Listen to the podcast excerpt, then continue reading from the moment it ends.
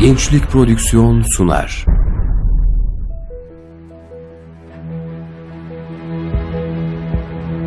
Bizim davamız İslam'dır. Gayemiz Allah'ın rızasını kazanmaktır. Hedefimiz hak nizamını hakim kılmaktır. Arzumuz tüm insanlığın saadetidir. Yolumuz ikna metodudur, cihattır. Bu dava için çalışmak herkese nasip olmaz. İster gecenizi gündüzünüze katarak çalışın, ister yan gelip yatın. Bu hak davanın başarısını ne bir gün öne alabilirsiniz ne de bir gün geciktirebilirsiniz. Bütün mesele bu şerefli davada nasıl bir imtihan vereceğinizdir.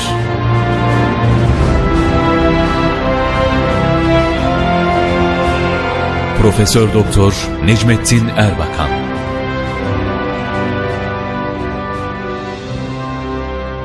Davam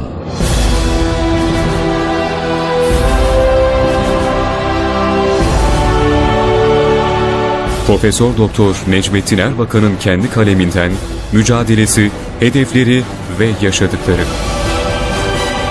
Seslendiren Arif Bildirici. Kayıt montaj Ali Güngör.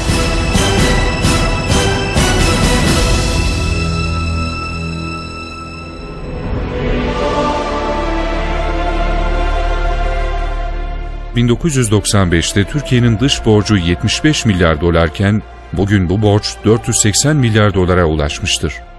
Üstelik bu borç freni patlamış bir kamyonun yokuş aşağı inmesi gibi kontrolsüz bir şekilde yükselmeye devam etmektedir.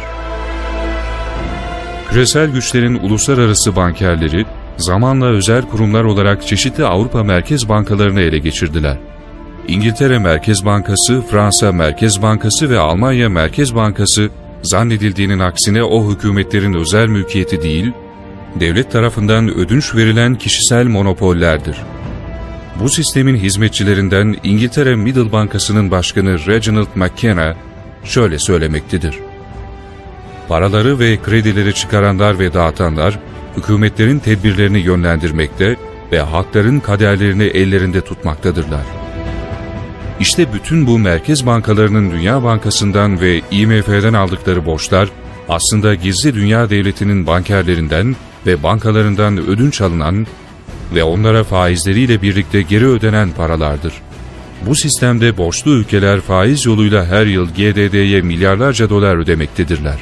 Nasıl ki ABD bu küresel sömürü sistemine yılda 500 milyar dolar faiz ödüyorsa, diğer ülkelerinde dış borçlarıyla beraber ödenen bütün haraç dikkate alındığında bu rakamın 1 trilyon doları bulduğu görülecektir.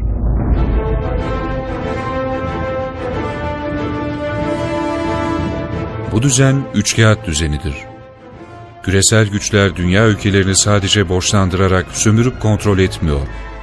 Başka soygun ve köleleştirme araçları da geliştirmişlerdir. Bunların başında da yeşil kağıt dediğimiz dolar gelmektedir. Amerikan doları bir sömürü vasıtasıdır. 1988'den itibaren doların altınla hiçbir ilişkisi kalmamıştır. Federal Rezerv istediği kadar yeşil kağıt yani dolar basmaktadır. Bugün ABD dışında takriben 1 trilyon dolara tekabül edecek kadar yeşil kağıt bulunmaktadır. Bu kağıtlar verilmiş ve karşılığında da mal alınmıştır, alın teri alınmıştır, petrol alınmıştır. Yani yeryüzündeki 6 milyar insan böylece sömürülmüştür. Kaldı ki bu sömürü sadece dolarla, yani yeşil kağıtla yapılmamaktadır. Yine uluslararası finans kuruluşları ve bankalar vasıtasıyla GDD dünyanın her yerinde sarı kağıt dediğimiz tahviller satmaktadır. Bu tahviller vasıtasıyla yeşil dolarlar toplanıyor, yerine sarı kağıt veriliyor. Dünya piyasalarında takriben 1 trilyon dolarlık tahvil tedavülde bulunmaktadır. Yine bütün dünya ülkeleri dolar dünya parası yapıldığı için merkez bankaları ve özel bankalar dolar rezervi tutmaktadır. Mesela Türkiye Merkez Bankası 80-90 milyar dolar rezerv tuttuğunu ilan etmektedir. Bu rezerv dolarlar aslında mevcutlu olarak bu merkez bankalarının kasalarında muhafaza edilmemektedir. Esasen paralar yine GDD'nin uluslararası bankalarında tutulmakta Bu paraların karşılığında ülkelerin merkez bankalarına sadece bizdeki hesabınızda şu kadar dolar bulunmaktadır ifadesini taşıyan beyaz bir kağıt verilmektedir. Ve ellerinde tuttukları yeşil dolarları kendi hesaplarına bir kere daha dünya piyasalarına sürerek mal ve üretim satın almaktadırlar. Böylece GDD bütün dünyayı yeşil kağıt, sarı kağıt ve beyaz kağıtlarla gaddarca sömürmektedir.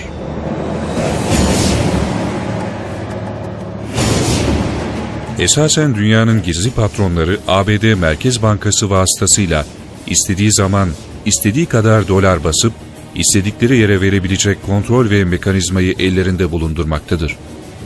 İşte bu yüzden Kabbala'ya bağlı Siyonistler, sömürü ve ekonomik egemenlik vasıtası olan dolara işaretini bu gayeyle vermişlerdir. Bu sembolün üzerindeki iki çizgi, Siyonist sembollerine göre dünya hakimiyetini ifade etmektedir.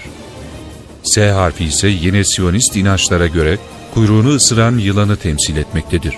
Siyonizme göre yılan kuyruğunu ısırdığı zaman zafere ulaşacaktır. Sömürünün bir başka tezgahı da ekonomik krizler çıkartmak ve borsayı dalgalandırmaktır. Bu güçler küresel ya da bölgesel ekonomik krizler çıkartmakta, böylece bütün insanlığı astronomik ölçüde sömürmektedir. Gizli dünya yöneticileri istediği zaman borsaları düşürüp hisse senetlerini toplamakta, sonra borsaları yükseltip bunları satmaktadır. Böylece borsa dalgalanmalarının hepsi GDD'ye milyarlarca dolar pompalayan bir emme basma tulumba gibi çalışmaktadır. Dünya borsalarındaki planlı manipülasyon sayesinde bu güçler her yıl yine takriben 1 trilyon dolara yakın parayı hortumlamaktadır. Uluslararası sanayi kuruluşları, petrol ve ticaret şirketleri de küresel sömürgeciliğin vasıtaları arasında bulunmaktadır. Dünyanın silah sanayisini de aynı güçler elinde tutmaktadır. Peki Siyonistler silah sanayisini kontrol etmeye neden bu kadar çok önem veriyorlar? Çünkü Kabala'ya bağlı Siyonistler için diğer milletleri bölüp parçalamak bir inançtır. Bunun için savaşları körüklerler, ülkeleri birbirine düşürürler. Böylece hem hedeflerine ilerler hem de kasalarını parayla doldurmaya devam ederler.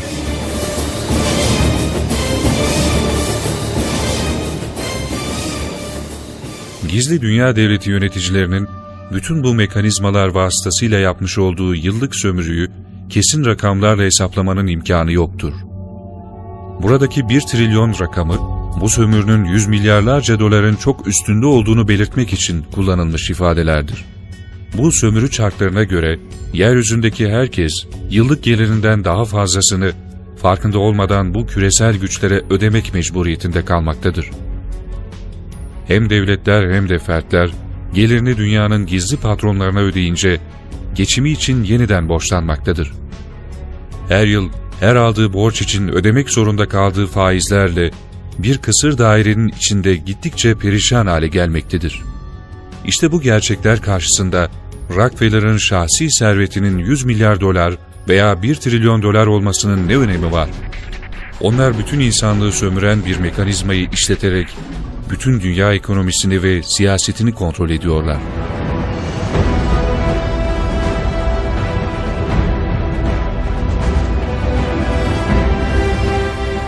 İslam bütün insanlığı eşit haklara sahip görür, hakkı üstün tutar, sömürüyü reddeder, kimsenin kimseye kul ve köle olmasını kabul etmez.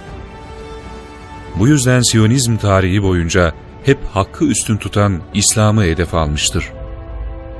Hadis-i şerifte El küfrü milletün vahide, küfür tek millettir buyurulmaktadır.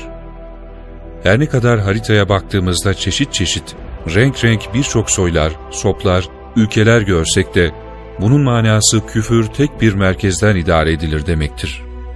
Bu merkez dünya Siyonizm'dir.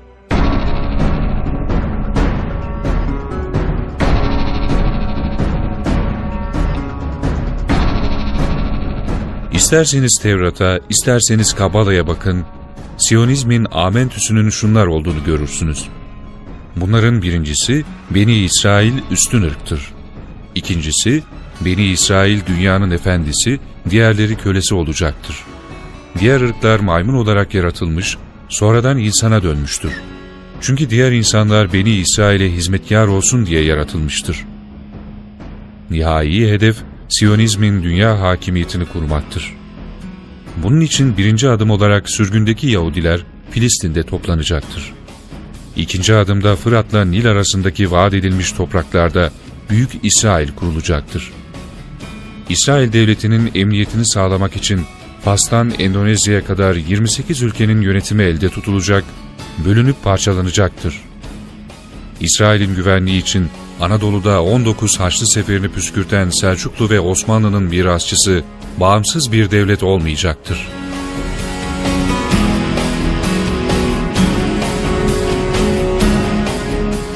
Mescid-i Aksa'nın yerine Süleyman Mabedi yeniden inşa edilecek ve bütün bunlar gerçekleştiği zaman Mesih yeryüzüne inecek, Davut Aleyhisselam tahtına bir Yahudi kralı olarak oturacak. Bu kral dünya hakimiyetimizi tesis edecek ve İsrailoğullarının dünya hakimiyetini ebediyen perçinleyecek. Siyonizmin inancı bu. Bunlar İsrail'in dinidir. Dinlerini de değiştirmezler. Nitekim bu gayeler çerçevesinde 20. asır başlarında Theodor Herzl vasıtasıyla İsrail'i kurmak için Sultan Abdülhamit'ten Filistin'de toprak almaya teşebbüs etti. Sultan Abdülhamit Han bu teklifi reddedince 1897 yılında İsviçre'nin Basel kentinde 1. Siyonist Kongresi toplandı ve burada üç önemli karar alındı.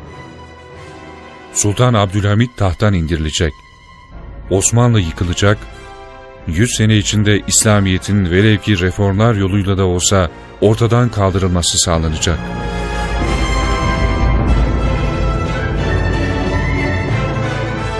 Bu kararların uygulanması, Siyonizmin mürşitleri tarafından İtalyan haham başısı Emanuel Caraso'ya tevdi edildi. Emanuel Caraso, bu planı uygulamak için önce hazırlığını yaptı, sonra uygulamaya geçti. Bunun için İtalya'ya gelerek Osmanlı topraklarındaki Selanik'e yerleşti. Burada İttihat ve Terakki'yi önce dernek olarak kurdu. Mason localarını açtı. Böylece etrafında insan gücü oluşturmaya başladı. Bu bölgedeki bazı askeri bürokratları etkileyerek bunları tahrik edip padişaha karşı İstanbul'a yürümelerini sağladı. Barışçı bir sultan olan Abdülhamit Han bunları telef edebileceği halde şefkatli bir insan olduğu için kan dökülmesini istemedi ve bunların baskısıyla 1878'de kapattığı Meclis-i Mebusan'ı 30 sene sonra 1908'de yeniden açtı. Emanuel Caraso bu meclise Selanik milletvekili olarak girdi. O, çoğunluğu gayrimüslimlerden oluşan ve kendisinin kontrolündeki bu meclisten bir yılda Sultan Abdülhamit'in halli için karar çıkarttı. Bu kararı tebliğ eden heyetin başında saraya bizzat kendisi gitti. 1909'da Sultan Abdülhamid'i Selanik'e sürgüne gönderdiler. Bunun sonrasında İttihat ve Terakki Partisi haline getirildi ve meclise hakim olundu. Birçok askeri bürokrat etki altına alındı. Böylece Emanuel Caraso, Basel Konferansı'nın kararlarının birinci adımını gerçekleştirmiş oldu.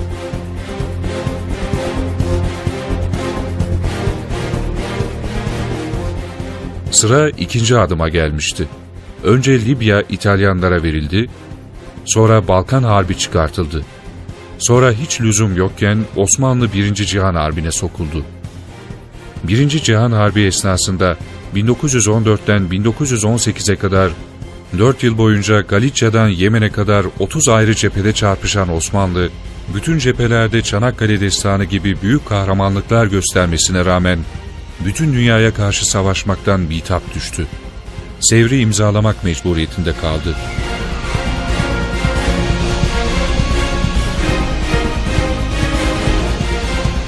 Sevr, temelde Büyük İsrail projesidir. İngilizler Filistin'e bu toprakların kendilerinin olması için değil, arz-ı mev'uda dahil olduğu için burayı alıp İsrail'e vermek amacıyla geldiler. Siyonizm, Büyük İsrail'i kurmak amacıyla Sevr'i uygulayabilmek için 5 yıl uğraştı. Fakat daha 1919'da Kahramanmaraş'ta Sütçü İmam ve Rıdvan Hoca gibi milli kahramanlar öne çıktı. Ve deyim yerindeyse halk, kazma kürekle Fransızları kovdu.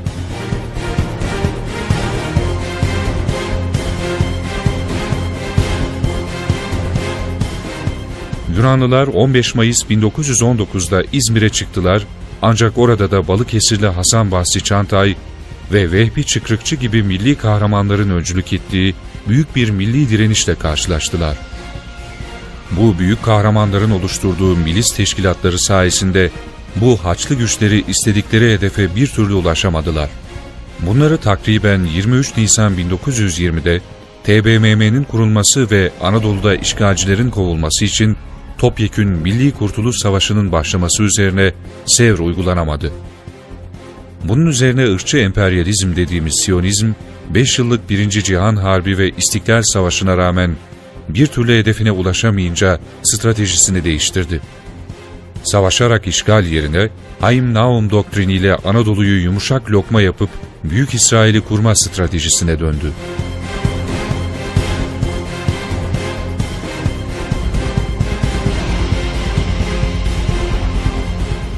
Nitekim Mısır hahamı olan Siyonist Haim Naum'un İnönü'nün danışmanı sıfatıyla katıldığı 1923 yılında Lozan Antlaşması öncesinde Avrupalı dostlarına ve Mason loca şeflerine söylediği sözler bu stratejinin sonucudur.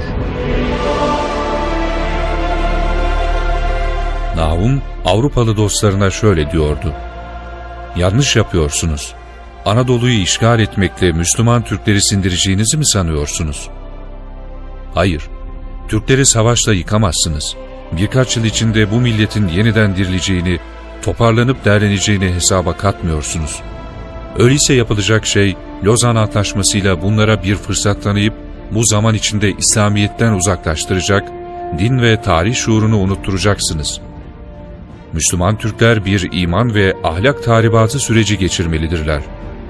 Ekonomileri çökertilmeli, siyasi partilerden gazetelere hepsi ele geçirilmelidir. Yumuşak ve kolay lokma yapıldıktan sonra Türkiye parçalanıp Büyük İsrail'e katılmalıdır. Bu şartları yerine getirmeden Türk milletini tarih sahnesinden silmek mümkün değildir. Bu şartlar tekamül etmeden savaşırsanız kazanamaz, yenilirsiniz.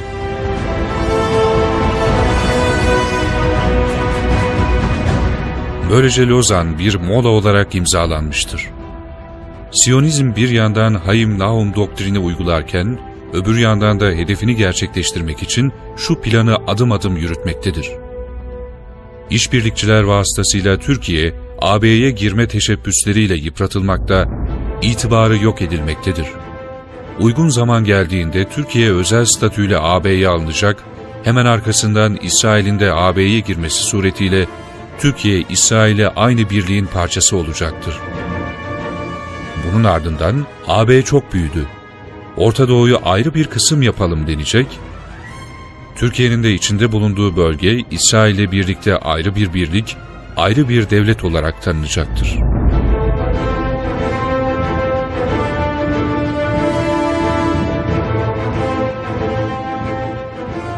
Davam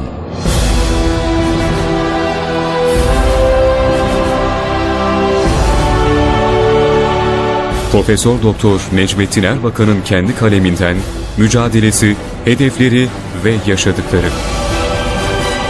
Seslendiren Arif Bildirici. Kayıt montaj Ali Güngör.